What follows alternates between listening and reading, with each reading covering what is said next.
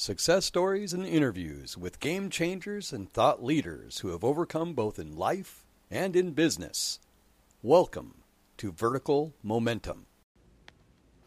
Hey guys, I just want to let you know about an amazing company, an amazing product that we use in our home every day.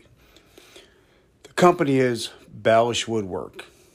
It is owned by my friend Kurt Balish. He makes homemade woodworks. And for my wife, which you know I love and adore, last Mother's Day, I got her a homemade cutting board made by Kurt. And is the only cutting board that we will use in our home. So if you guys love homemade woodwork and you would love to make a piece, maybe for your wife, maybe a chessboard, maybe something special for your home, definitely check out balishwoodworks.com. Tell them that Richard and Vertical Momentum sent you guys. Have an amazing day. Remember, vertical momentum, the only way to go is but up.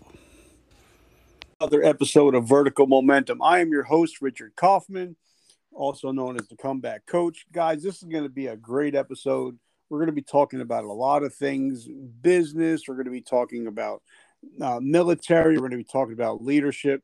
But first of all, I want to thank our friend Scott McGregor for hopping on. And I also want to personally thank his two children that are serving in the military.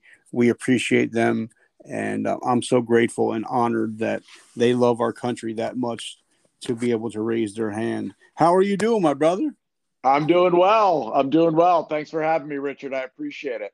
Oh man, it's it's it's fun to have you, and it's going to be interesting because a lot of people don't really take the time to think about that when a soldier is deployed or in the military that their family serves with them. And a lot of people don't realize that until they become a gold star family god forbid. But i just want to thank you and your family for supporting um, your children that are serving this great country I I appreciate it, and it's a, a, humbling experience. And you know, although I did not serve, you know, having two boys who served, and and having lots now lots and lots of friends, um, you know, uh, with military backgrounds, it's just uh, it's just amazing what. Uh, and we have a lot of friends in common. I think almost like 900 friends we have in common. And I think I don't think God makes mistakes, so I think he he puts you in my life for a reason. So how's your day going? I think your phone locked and it will mute you. Yep, but you got to make sure your phone doesn't lock or else it'll mute us like that. All right. Uh, not sure how we ensure that it does not lock. I don't know. I guess like I got to keep on touching my phone every minute. All right. I'll just keep my finger on it. So We're good. So tell us, how's your day going, and what does your day look like? So my days are crazy. Uh, I run two different businesses. I've got my fourth book uh, that's coming out in November. Uh, so life is very, very, very busy to say the least. It's it's absolutely crazy, but I love it.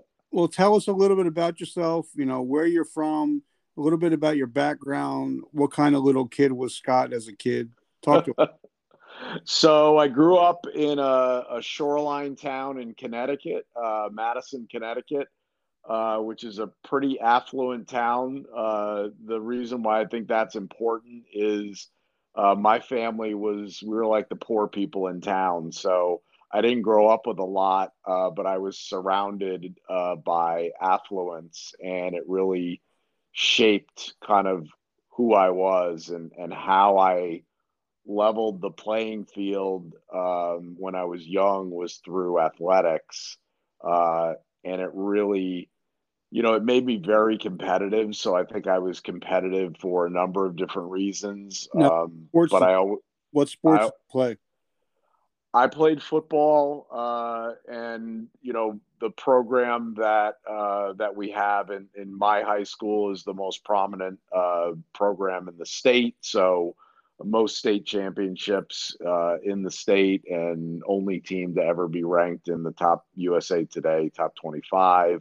So it's a prolific program. So growing up, it's like you know to play uh, for Daniel Hand High School um, is a big deal, and you know we were fortunate to win a state championship while while I was playing, and I also played baseball uh, and actually went to uh, went to college initially on a on a D one baseball scholarship.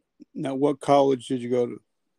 I went to the University of Hartford. Uh, so I wanted to play D one baseball, but I wasn't you know good enough to probably play at a Miami or an Arizona or USC. So a good buddy of mine, uh, Jeff Bagwell, was going to the University of Hartford and he said, you know, you got to check out this program that we're building. And I had another friend, Pat Hedge. Um, and anyway, so Pat went on to play for the Orioles, and Jeff went on to play for the Astros and just got inducted into the Hall of Fame. Um, so I decided to go to Hartford, uh, wound up blowing out my back, and they converted my scholarship to a academic scholarship, and uh, so I wound up staying there so now you know because a, for some reason it's been a baseball kind of day. Um, I, I, I, just got off talking to one of my friends, and we're I interviewed him about the show, and he played uh, college baseball also. And then you know, there's a point that where it comes where you know that you're not going to be a professional athlete, and sometimes where the dreams go to die, uh, and sometimes people give up, or sometimes people pivot. So, what was your pivoting like when you knew that your career as a baseball player was over? Um, you know what? I just threw all that made me successful as an athlete uh, into school and and getting a job after school. Uh, you know, and and being successful. So, I, I think just taking hard work, discipline, resiliency, uh, which I still think are kind of the three key components that we look for in employees. Uh, you know, having those, um, you know, really allowed me to be successful when my baseball career ended. And I can tell you a funny story. This is uh, probably early on. I knew I wasn't going to be a, a, pro baseball player. So uh, we had a scout from the Toronto Blue Jays at one of my games um, when I was in high school, and I had had a particularly good game that day. Uh, you know, so my dad was, you know, pretty pretty proud and and talked to the scout afterwards and said, you know, hey, what did you think? Uh, and he said, you know what, you know, I, I don't really look at the stats. I don't really look at anything other than the first thing I think of is can I see your son in my mind's eye? Can I see your son wearing a Toronto Blue Jays uniform? Um, so, needless to say, the answer was no. Uh, so, uh, I burst my dad's bubble quite a bit, and uh, and probably burst mine at the time too. But uh, you know, uh, I have a ton of friends that have played either professional football or professional baseball or you know been Olympians and stuff like that. And I, I just think those those people are on a totally different level. Yeah, but now you know, like you came from Connecticut, you know, where there's a lot of great parts and then there's some bad parts to Connecticut, like like any state. But like you said, it, a lot of it's pretty affluent.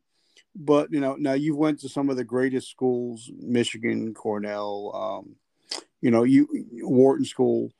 But some people would say oh well he had it made from the beginning.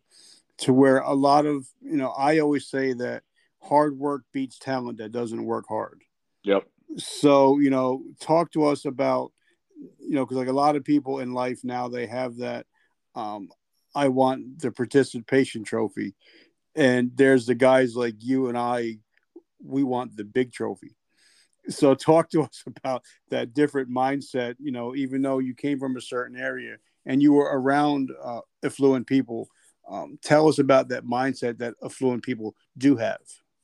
Yeah, um, you know, I just saw, you know, because I grew up poor, but everybody around me had money, and you know, I saw how they valued uh, education and relationships um, and their work ethic Uh, and you know, I just thought, boy, if I can, if I can do those things, I'm going to be successful. And I kind of always knew, probably through athletics first, that I was willing to outwork other people. Um, and because I, you know, growing up with that wealth around me, I was just like, okay, athletics is what makes me feel like I'm an equal. And so I was one of those kids that literally dawn to dusk, you know, I was out there by myself practicing nonstop, whether it was football, baseball, or whatever. Um, you know, and, and that leveled the playing field. So work ethic to me um, has always been the thing. I, I just have never seen anyone who's enjoyed sustained success, whether it was in sports uh, or you know in the military or in corporate America, uh, that hasn't done it with a good work ethic. You know, and and I love that. Like I was listening to my friend Ed Mylett had um, the coach from uh, Clemson on on yep. his, Dabo Swinney, and he was talking about how you know when you never see a Lamborghini or a Bentley commercial on TV. And there's a reason is because those people that own Bentleys and Lamborghinis are not sitting home watching TV. They're out there busting their ass and earning it. You know what I mean? Very true. Very true. Yeah, that's a great story. Ed is a is a phenomenal, uh, phenomenal guy, and and and Dabo Swinney has really built an insane program at at Clemson, uh, and he gets the most out of everybody. Now, from what I've read and what I know about you, is you're a big team guy, and I believe you know, like I'm a big I'm a big sports guy, and um, I always go for the guy that is they're more worried about the name on the front of the jersey than the back of the jersey. You know, I was always a big uh, Cal Ripken guy, yep. Peter guy. You know, they're always about team first, and then all the accolades will come later. So, talk to us about uh, team being a team. You know, work within the team, but also being a team leader team is everything. You know, it's super interesting. Um, so two nights ago, I was talking to Jonny Kim, who you know is a Navy SEAL, uh, then went to Harvard and you know got his his uh, his medical degree, and now he's an astronaut at NASA. So there's probably not a more accomplished guy uh, on the planet than Jonny Kim, and all he talked about teamwork. Uh, all he talked about is working and doing the things that other people didn't want to do, taking the shifts that nobody else wants to take, um, and always putting in that extra effort. Um, so it was interesting to hear from somebody who is so accomplished, uh, but have him really talk uh, almost nonstop about team, whether it was the team that he was on or the people that were in his rotation uh, when he was, you know, at Harvard um, getting his doctorate, or, or, even now what he's doing at NASA. So, you know, it, it's all team. I think we're all better together, and it's very, you know, you really don't see successful organizations that don't have a team mentality. So we have a a saying uh, in both you know something new which is my talent strategy company and the talent champions council which is a membership community uh, that we built um, that we talk about people over everything and that it's people that really fuel a company's growth uh, and really determine whether a company will be successful or whether they'll fail. Uh, it's not their technology it's not their process uh, it's always people over everything. So, you know, I've always known that probably again through sports first, uh, but realized very quickly uh, as I got into leadership positions very early in my 20s, and I was a chief revenue officer uh, by 29. Uh, I knew that building a team was by far the most important thing um, that I needed to do to be successful. You know, and I love that. You know, I was in the military for over 23 years, and um, I always believe that if you take care of your team, you know, your team is going to take care of you. Now, you know, I watch, uh, you know, a lot of t- TV, um, especially like Deadliest Catch and stuff like that, because uh, it's amazing how teamwork goes into it, and how you know one of the captains said, you know, one person on deck that's a bad influence can ruin the whole the whole crew. But I also think, you know, like I'm a, like I said, I'm a big sports guy, and like when Tom Brady got to the Buccaneers, all of a sudden the whole everything changed. The locker room changed. The um the work ethics changed. So I think talk to us about that is how either somebody on your team can either help you rise above or can actually take you out. Yeah, I think, you know, the people that uh, you know, make you better are the people that have high expectations. So Tom Brady has, you know, very high expectations and you know, so I've always gravitated towards those people and and wanted to hire those people that didn't just want to, you know, hit a quota. They wanted to do special things. And conversely, I, I think companies have to be very, very careful uh, about even people that overachieve if they don't have the right attitude.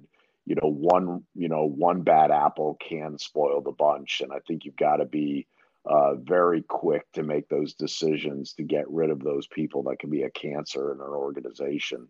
Um, so, you know, figuring out uh, which is which is is a bit science and a bit art. Um, but being able to do that is a game changer uh, in terms of trying to build a, a, a really great organization. So, you know, uh, surround yourself with great people, hire great people, uh, and those people that are not uh, not cut from that cloth, you need to move on as quickly as you possibly can. Okay, then I have a, a question for you, especially you know you being from Connecticut. You know, sometimes a company like the New England Patriots, they'll hire somebody because of what they can be in the future. Um, and but sometimes they hold on to somebody too long. Say somebody like an Aaron Hernandez, you know, being I guess he was from the Connecticut area, correct? Yep. Yeah. And yeah, he had such uh, a great talent, but we all knew he had underlying, you know, underlying problems. But you sometimes when you have a, a problem in your locker room, sometimes you need to cut that cancer out before it gets too late, correct? I think so. Um, you know, I, I do think, uh, and and the pressure in professional sports is similar to the pressure in you know corporations. In that, if you have somebody that can produce at a high level, uh, even though they're not a good person, um, it's very tempting to hang on to them. And that's why you see the Antonio Browns continue to get jobs uh, in the NFL. And you you know you see people that are really not not great uh, great citizens, um, you know, still able to uh, to get jobs. But I you know those are people that I do not want on my team. Um, you know whether it's uh, the the sports teams that I root for or whether it's the the teams that I built uh, myself or the companies that we work with to build their talent strategy. Um, I would say it's almost always a mistake, and it comes and bites you in the ass. Yeah, I love that. Now, like I, I interviewed a gentleman, um, and he owns a an oil company, and he's projected to do a hundred million this year. And I asked him, I said, "Well, you know, how do you choose your you know success and he says well we start with the end game before we even start the project he, he's like we're, we're ready to we already have our end game figured out and mm-hmm. a lot of people do not play the long game and the end game they're just playing the short game so talk to us about that you know especially in the game of business you know you have to play the long game like gary vaynerchuk says you know, because sometimes it takes a while to build up, like you said, your reputation and and all that. and a lot of people are in it just for the quick hit, and then they're out of business in a couple years. So talk to us about you know playing the long game. You have to play the long game. You know, when you look at anything, uh, when you look at your personal finances, when you look at your health, uh, when you look at your career, um, you have to play the long game in order to have sustained success. You know, you don't get in shape overnight. Uh, you don't get into a good financial position overnight. Uh, you don't build a great career overnight. It takes time. And, you know, it's one of the reasons why when I decided to start my business six and a half years ago, I could have gone the route of raising uh, you know, VC money and, you know, uh, constructing the, the business for fast growth that way. I decided to bootstrap it because I didn't want those external pressures that would, in many cases, forces companies to, to think short term. I wanted to always make investments like I make investments now that may not pay off for a year, two years, three years, five years, could be 10 years. But I'm happy to make those investments because I'm very confident that they're going to pay off. And I think when you either are a public company and you're kind of beholden to quarterly earnings reports, or whether you're a VC backed uh, startup, you know, you've got these external pressures that make it very, very hard to play the long game um, but I think it's absolutely vital. If you want to do things the right way, um, you know, oftentimes you have to pump the brakes and you've got to do what's right. Not, it may not be right today financially, but it will pay off in the long run. Uh, and I think because we live in a society that values instant gratification, um, it's very, very hard for people to do that. But I could say for myself, you know, I'm so glad that we bootstrap things because it put the pressure on us from day one. We had to make money. Like we didn't have VC money. Um, you know, to me, that's like artificial revenue. Um, it's not real revenue. So I, I never wanted that. So we had to make sure that our business model was very sound, that our go to market strategy was rock solid because we had to make money from day one to stay in business. Um, and you know, uh, it, for me, it's it, it was just always the right way to do things. But it's kind of, I think, just my mentality with everything, with personal finances, with health. Um, you know, you just chip away. I've got a good friend, Jesse Itzler, who talks about, you know, just chip away, just chip away. Um, and, you know, by doing that consistently day after day after day, you wind up in great spots, whether it's your personal finances, whether it's your health, or whether it's your business. You know, and I think I love that. And, you know, and I think that one of the big things is, like I said, I'm a big sports geek. Um, and I always loved Tim Duncan um, of the Spurs. Yep. And they called him the big fundamental. Yep. Because he focused on the fundamentals. He wasn't worried about making ESPN Sports Center. You know, he was just worried about doing the small things perfectly.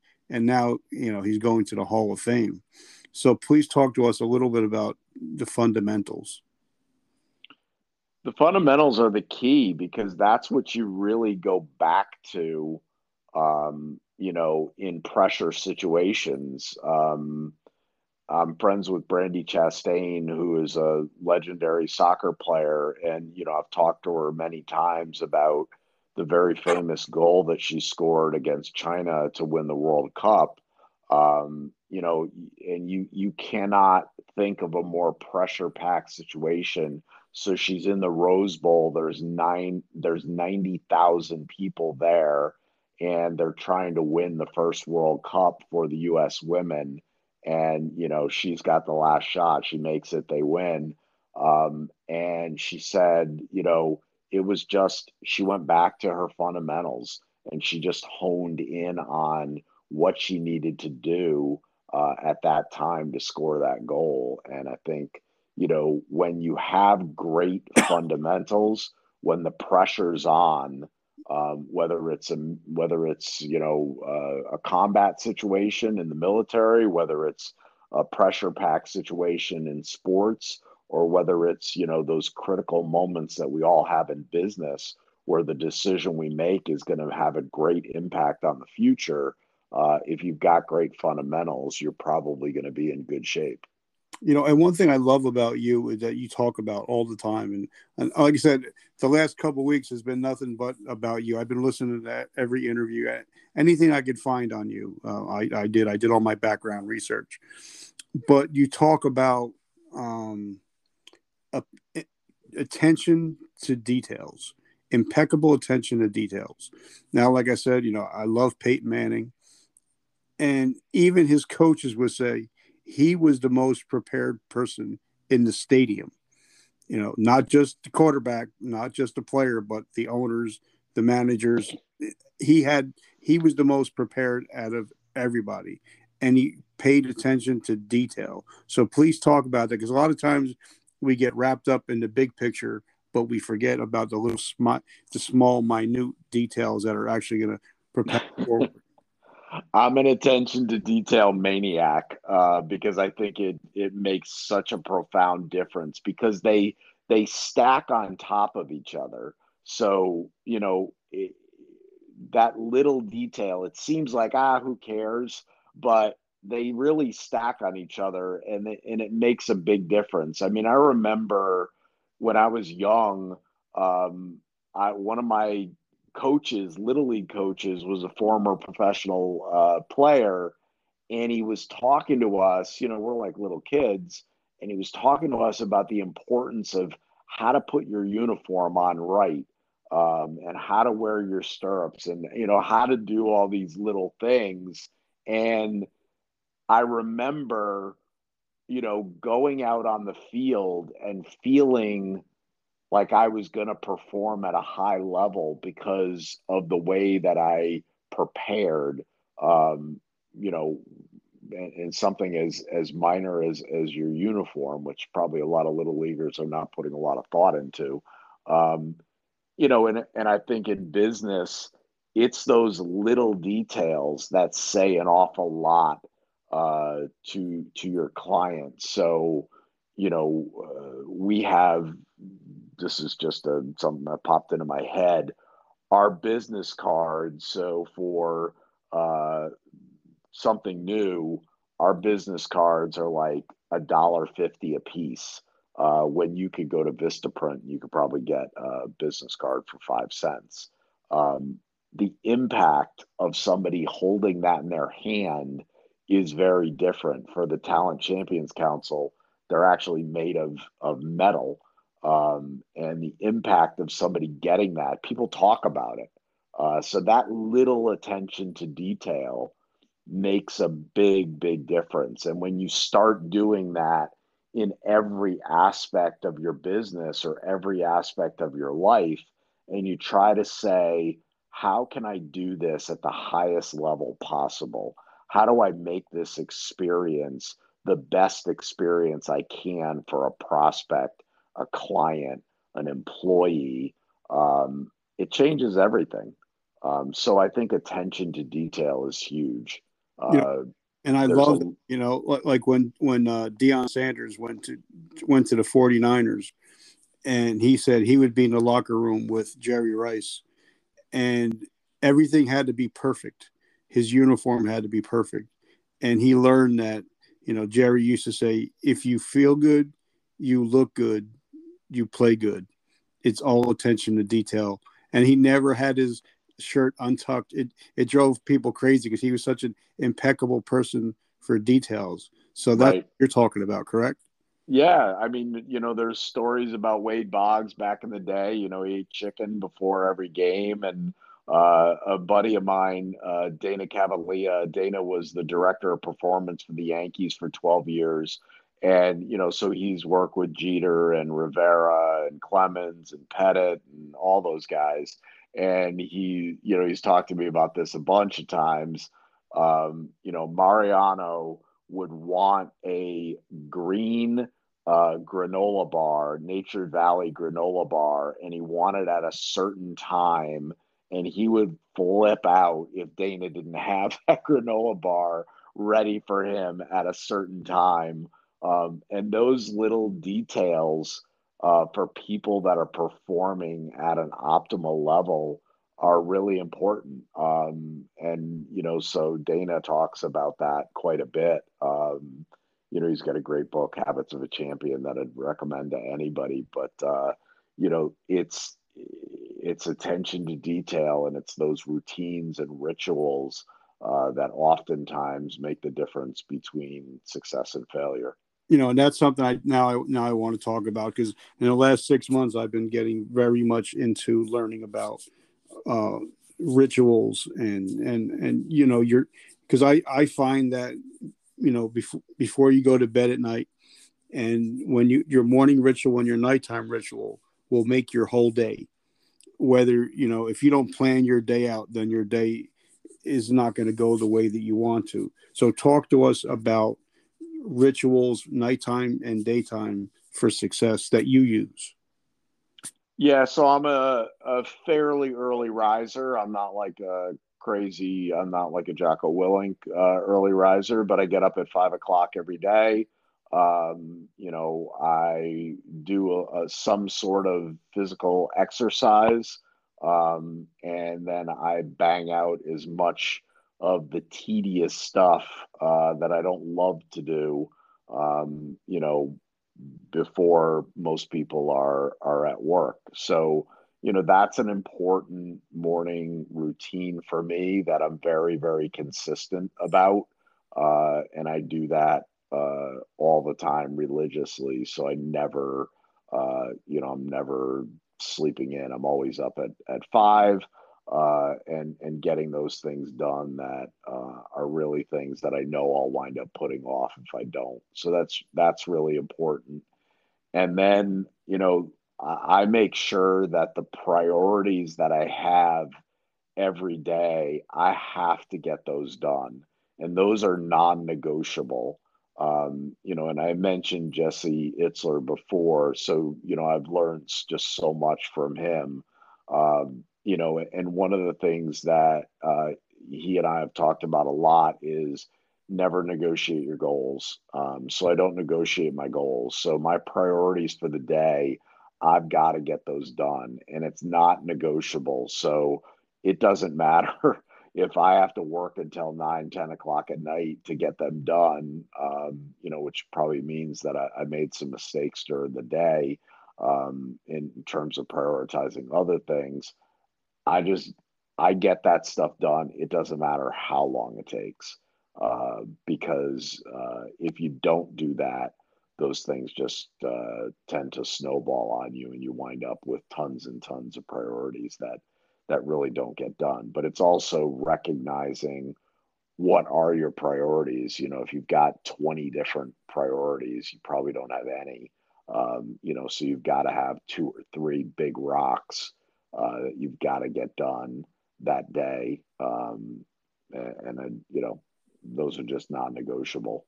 Isn't that what Bill Parcells says? Sell says if you got three quarterbacks, you got none. true. Yeah. yeah. very true. Very so, true. So now, um, in the military, you know, we're taught, you know, you train until the mission is complete.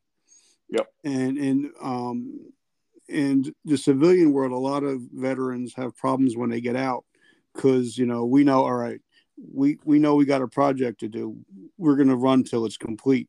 Where uh, you know in the civilian sector, it's like all right, you know you get into work, you sit by the water cooler for a half hour, then you check your emails, and then four o'clock it's time to go home, and the mission's not complete. And the military people are sitting around going, wait a minute, where are you guys going? We're not done yet. So you know so talk to us about, you know, because you you're very closely tied to the military, especially with family. So talk to us about how their mindset can help propel them into the civilian sector. You know, I I love people um, with a competitive athletic background. I love people with a military background because of those things uh, you know, getting the mission done, and it doesn't matter what you you have to do to to do that. You you've got to get it done, and and I find that those mindsets are not prevalent uh, all the time in corporate America. So, you know, one of the things that we do in our the membership community, the Talent Champions Council, is we bring in uh, people to do master classes, and we pull from three different areas.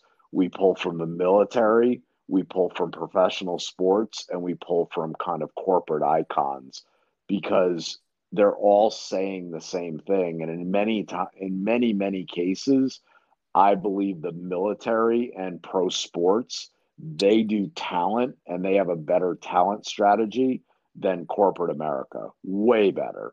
Um, and, you know, so I think those attributes that make their talent strategy great definitely play over uh, into the way that corporations need to think about talent. So we teach our members those principles. Uh, so the first master class we ever did when we launched the Talent Champions Council in January is we had Dick Vermeil come on and do a master class on team building and culture. And then the second master class we had, we had a Navy SEAL, Mike Sarraille, uh, come on and talk about, uh, you know, how to effectively manage a talent strategy for a corporation. So it was fascinating to hear, you know, from a Super Bowl winning coach and then a Navy SEAL uh, how to do talent strategy. And I know that the CEOs that were in those master classes just took pages and pages and pages of notes um, because all of those things are so transferable into uh, the business world. Okay, now I have a personal question to ask you.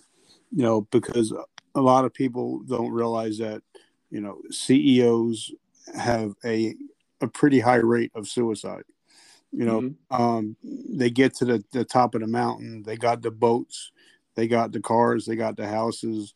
And then a lot of times, because it's been their only focus, they go home to an empty house, eat dinner by themselves, and get into a really depressive state. So, talk to us about how, you know, because I always tell people you cannot pour from an empty cup. Yep. So, how do you fill your cup to let so you don't not ever get to that space?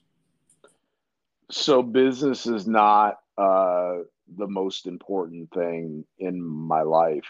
Uh, so it's it's it's just not uh, the be all and end all and and i while i love it and i put a tremendous amount of time and effort into it it's it's not my number one priority. My family is um, and i also my identity is not completely wrapped up uh, in into what I do today. And it was interesting because that's actually one of the questions that I asked Jonny Kim uh, a couple nights ago. Is I said, you know, man, you've been a Navy SEAL, you went to Harvard, and you're, you know, a medical doctor, and now you're an astronaut at NASA. I said, what's the future look like? And I talked about the fact that a lot of friends of mine that have retired from the NFL or have left special operations or left the military, they really have a very hard time, you know, in that transition phase. And he said, you know, he's not wrapped, up, he's not defined.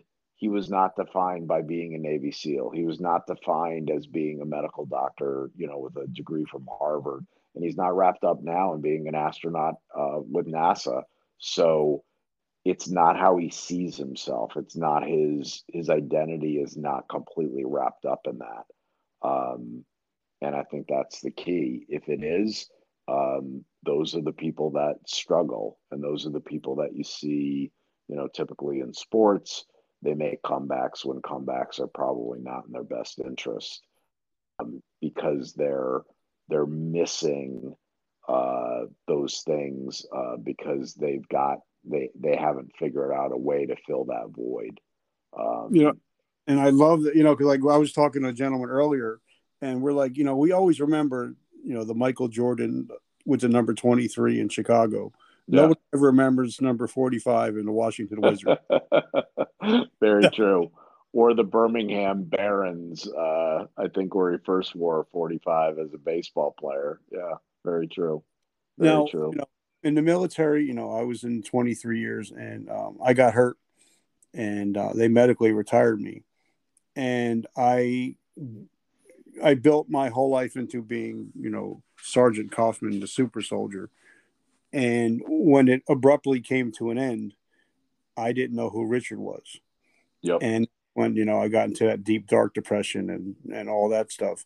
So talk to us how a person can you know because I'm sure you've you know you've talked to plenty of military people, and you know they get to that point where you know they're you're no longer in the military and like one of my friends says, my friend Sergeant Nick says, you know once you step off base, the military does not give a shit about you, Yep. and the phone stops ringing. You no longer have a mission or a career and now you have to reinvent yourself. So, talk to us about having to reinvent yourself and how to do it. Yeah, I think you've got to figure out what lights your fire. And, you know, there are probably similar things that lit your fire in the military that there are other ways to do that. Um, and those could be hobbies, it could be a business. Um, but I think it could be giving back, uh, you know, in other ways. Um, but you know, I think I I see people struggle, um, and this is something that I used to think. I thought I, I used to think, man, I'm working my ass off. I can't wait to retire. Uh, the closer I get to that, you know, age where it seems like not you know, too too far off in in the distance, I'm like, I don't think I'm ever going to retire. I'm always going to do something um, because I, You know, I'm not a guy who could just like play golf every day. I wouldn't. That would not be satisfying to me. Um, I want to make an impact. How I make that impact uh, right now, it's it's through you know the companies that I run. It's through the charitable organizations that I'm involved in. Uh, it's through the books that I write. Uh, you know, and I'm sure that will change as time goes on. And it might just be charitable work, but it will be something. Um, so I think just always having something that you're passionate about is part of the key um, to to you know the, that life after uh, you know the whether it's you know the the lights uh, that you're playing under uh, in a stadium or, or whether it's you know the deployments um, and the brotherhood that you have you've got to find other things that are going to fill that gap. So now uh, obviously you know your sons you know your children mean the world to you and family is everything. For me everything is god first family everything else comes after that. So talk to us about why you started writing your books how it all came about and did you have to talk to a lot of different people to start getting some of the the details correct There's a lot of people though you know I, i've read a lot of books and they'll put in details and you're like that's not the way it is they got it wrong i'll watch a military movie and i'll be like wait a minute, he's got his dust cover open. It's not even, it's not even, you can't even shoot that. So did you have to do a lot of background information when you write a book? I cheated. Uh, so I'll tell you the story of my book. So when I started uh, my business, something new, giving back was probably the most important piece for me. So I said, I'm going to build an organization where giving back is the core component. It's kind of our why.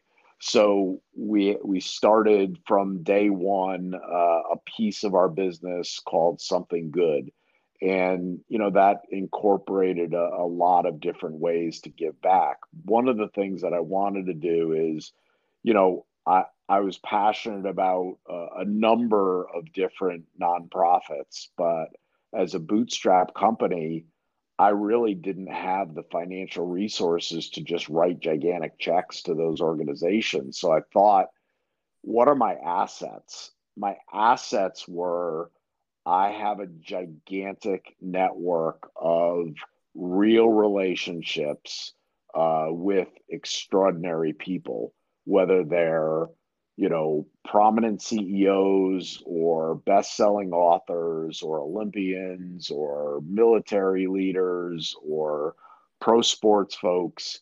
So I said, okay, that's an asset that I have. How can I leverage that asset to help other people? And the thought came to me to ask those folks, ask the T Barbers, the Dick Vermeils, the folks like that, ask them to write a chapter of gratitude for a life lesson learned and then put it in a book uh, and then uh, give all the proceeds from those books to charity. So I did that uh, with a book called Standing O, uh, and it worked really well. So I asked 52 buddies of mine um, to write chapters of gratitude for a life lesson learned. They did. That's why I'm saying I cheated because I they really wrote the book. Um, you know, I I I, uh, I compiled uh, these amazing stories that they told. That worked really well. Uh, so I'm not a genius. So I figured uh, if it worked once, I've got another 50 friends. So I asked another uh, so we wound up with 53 in a second book called Standing O Encore. Uh, and again, that worked really well. And I said, why don't I do another one, but let's just focus on the military. So I asked uh, again a bunch of friends of mine, um, a lot in special forces, but a lot that had transitioned uh, from the military to successful business careers uh, to write chapters, and that was Standing O Salute. Uh, and then this November, uh, we'll put out our fourth book called Standing O Tribute. Uh, again, you know, 52 people that will write chapters about gratitude for a life lesson learned, and then you know all the pro- all the proceeds uh, go to charity. So for Standing O Salute, it was the Special Operations Warrior Foundation, uh, which Clay Hutmacher and Sean Corrigan just do an absolutely amazing job. Uh, and Standing O Tribute, uh, all the proceeds are going to go to Blankets of Hope, uh, and I'm on their board, so I'm I'm really passionate about what they do for the homeless. And you know, a lot of people, you know, like they say, and I believe in it. You know, your net worth is your network, and a lot of people don't realize that that they have so many people in their network but they don't, like you said, they don't leverage their network. I mean, and and I'm not talking about using people. I'm talking about building relationships. You know, I'm a big relationship guy. I'm the kind of guy, you know, now people know that once I have you on my show is when the today is when the relationship just starts. Mm-hmm. You know, so talk to us about building, you know, because when and I loved your article by the way. Um, I read it twice just this morning before we got on about um, re- relational selling and also about talk to us about building real relationships and not just that you know because a lot of times you'll see somebody on linkedin they'll send you a connection request 30 seconds later you get a five page um, you know five page uh, yeah buy buy my stuff yeah. yeah and you're like wait a minute how about ask me out for lunch before you ask me to marry me? Yeah, the the uh, way you know the way that people treat business relationships, you would never you would never do that in a in in other relationship scenarios. Yet for some strange reason, people think this is going to work from a business perspective. It's just really really dumb. Um, I'm a massive relationship guy. Any success that I've had in life is absolutely predicated on relationships. Um, I love surrounding myself with smart, interesting people. Um, oftentimes, those people have sports backgrounds or military backgrounds. Um, I think anybody who does anything at a high level I'm fascinated by that. And I want to get to know them and I want to figure out how can I be a resource to them. Um, I don't care at all about how many connections I have on LinkedIn or any other platform. I care about how many real relationships do I have? Are you in my phone? Can I call you? Can I text you? can I ask you a question and know that you're not going to be like, oh my God, you know, it's uh, it's this McGregor guy. Um, and the only way that that happens is you've got to have a servant's mentality and you've got to think of other people first. So I love trying to figure out how can I help people? Uh, is it by making a strategic introduction? Is it by giving them some really good publicity for something amazing that they've accomplished or done? Um, I love doing that stuff, and that's what builds great relationships. Um, but you know, you know, I think a lot of people, you know, in this day and age, um, they get jaded. You know, they think, oh, everybody wants something. So like, I'll like say, two months down the road, you know, I'll send you a message. Hey, brother, how you doing today? And and I mean it. You know, it's not like I'm not asking for any. I don't want anything. But a lot of people be like, yeah, what do you want? I'm like, nothing. I'm just checking on you to see how you're doing. And yeah. some people, and and I I find that some people you don't know how you can affect a person's day by just saying sending a message hey bro hope you're doing okay. Just want to let you know you're loved and appreciated. Yeah. and, you know what i mean? So i i think you know a lot of people um you know they just they don't approach things the right way. So it does make people jaded so i think that people are initially uh, a little bit leery of like okay when's the shoe going to drop? Like, when are they going to ask me for the big favor? Um, and I just find that when that doesn't come, and when you know you're trying to figure out how to help somebody else, you know, Gary Vaynerchuk wrote a, a great book, uh, Jab, Jab, Jab, Left Hook. My uh, favorite uh, and it's, of all time. Yeah, it's a phenomenal book, and it's so true. It's you know, give, give, give, give um, you know, and then maybe you you you know earned the opportunity uh, to ask for something, but not before that. And certainly, you know, uh, I have the same experience as you. Uh, I'll accept somebody's connection request on LinkedIn, and then I get six paragraphs of you know why I should buy their product or their service. Um, and it just is is a massive turnoff. So I'm not surprised that people are jaded, but I think when you're genuine, when you don't do that, you know, I always write personal uh, connection requests, so I, you know, I, I don't just send a generic connection request, and when people accept, I pretty much reiterate what I say when I'm sending them one if I can ever be a resource to you in any way, just let me know. So there's no sales pitch there. Um, and then I just try to pour into them and I try to figure out how can I help this per- person? How can I help them reach their goals? But it's as simple as just trying to figure out what's important to this person. What can I do uh, to help them uh, and not worry about too many people worry about how can I monetize this relationship or how is this going to benefit me? Um, and all I know is that I've wound up in pretty decent spots throughout my life. And when I wind up in that spot and I say to myself, how the hell did I get here? I look back and it's it's never a straight line. It's a circuitous path that got me there. And it's oh you know what? I did a podcast with richard and then richard and i became friends. And then i met this person and then i met that person.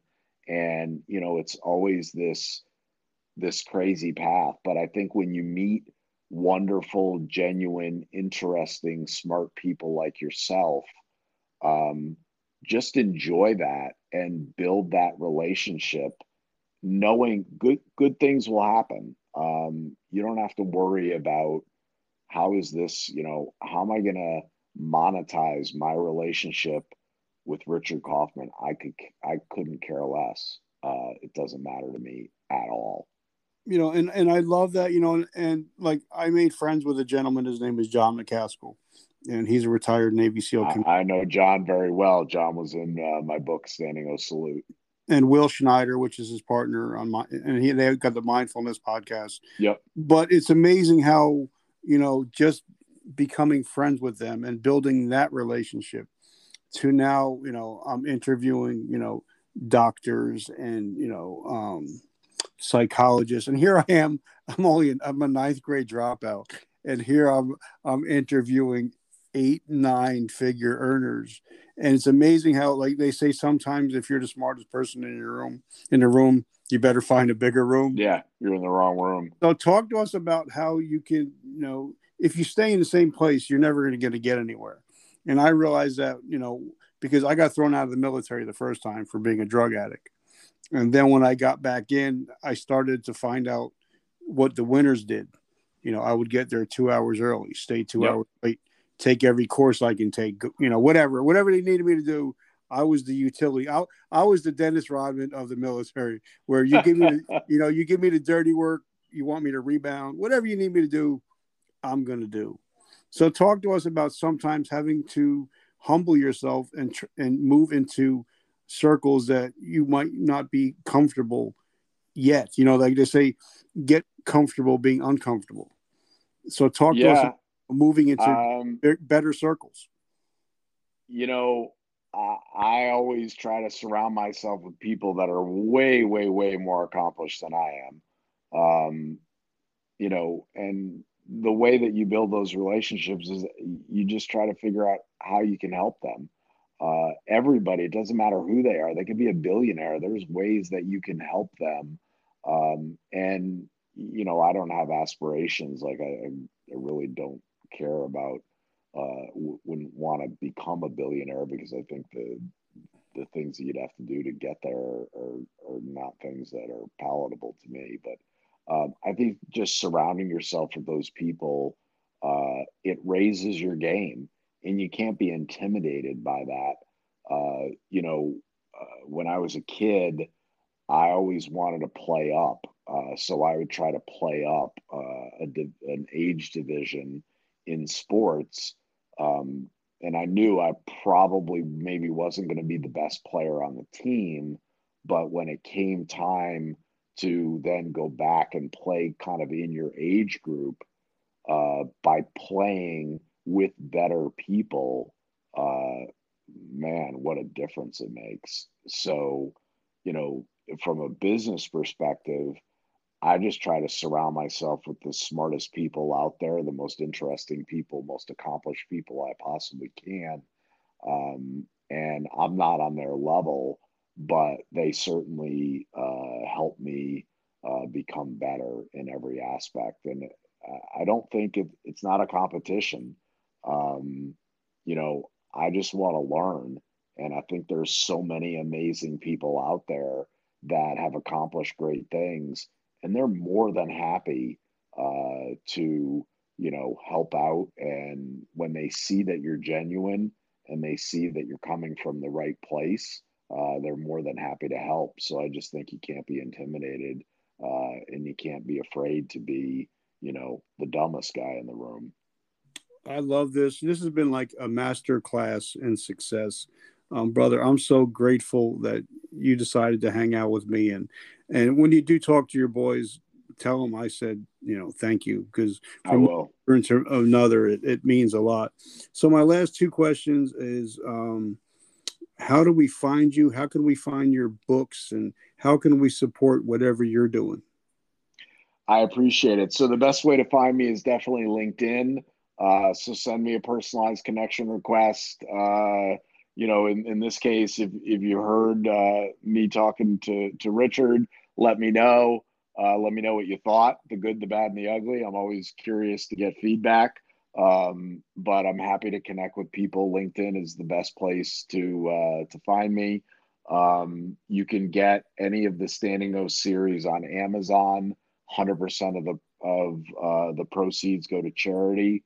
Um, so we really appreciate your support. I think you find the the books, you know, absolutely fascinating. Um, there's amazing people in them, and then you know, for something new, uh, it's uh, trysomethingNewNow.com.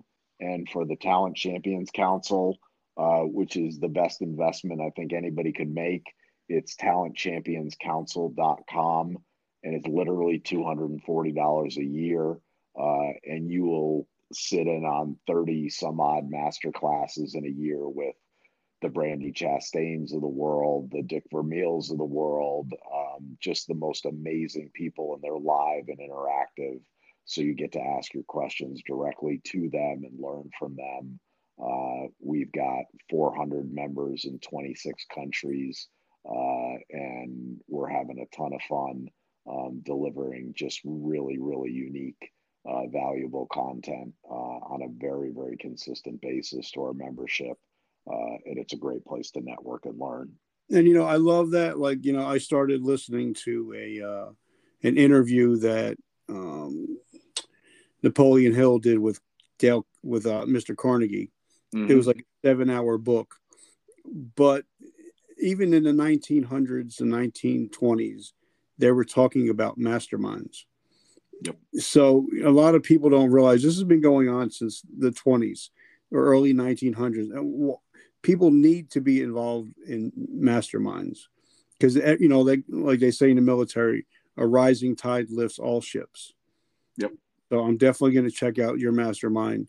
Now last question that i have um I, I, I love the question because I get I ask a thousand people and I get a thousand different answers. you know, we live in a crazy world still. You know, we're still in COVID. You know, we still we like in New Jersey, we've had a lot of parents lose their jobs.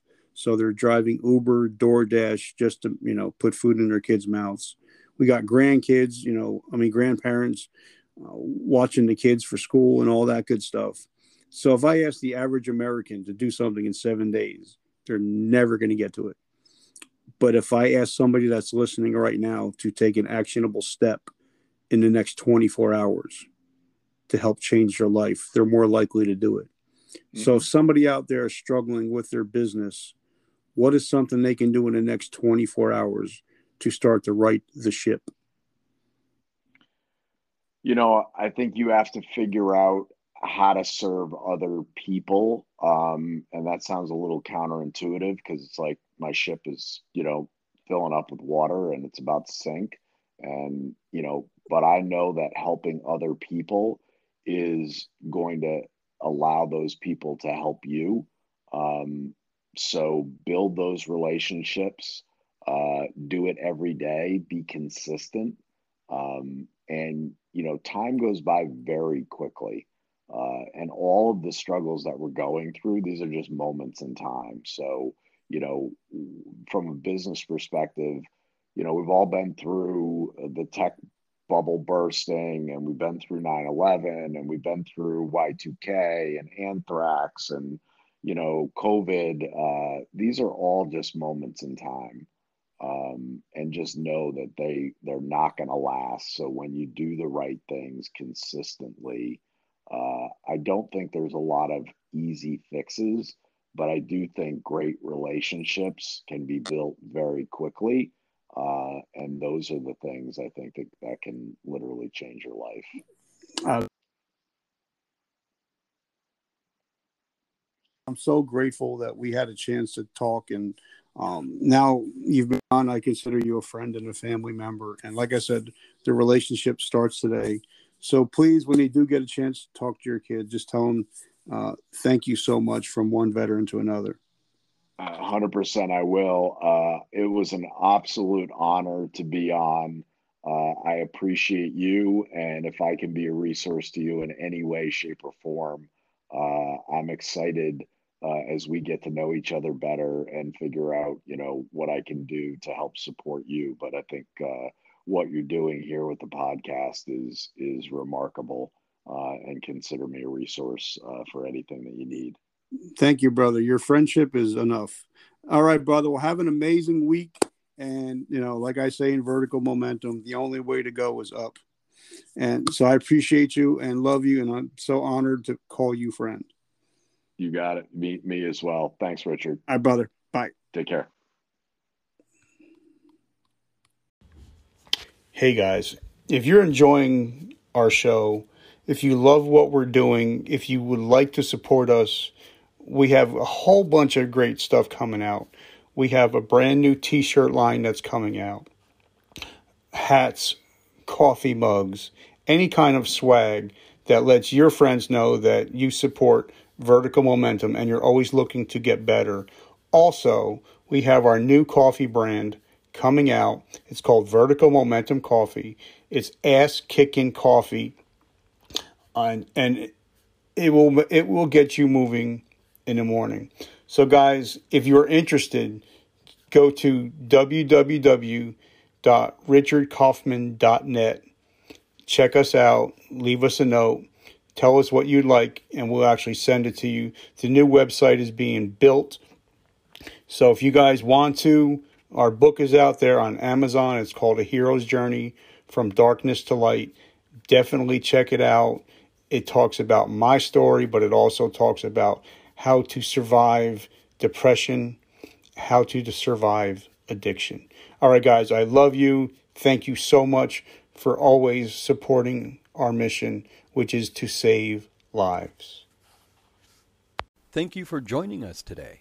Please hit subscribe and share. Please feel free to leave us a comment.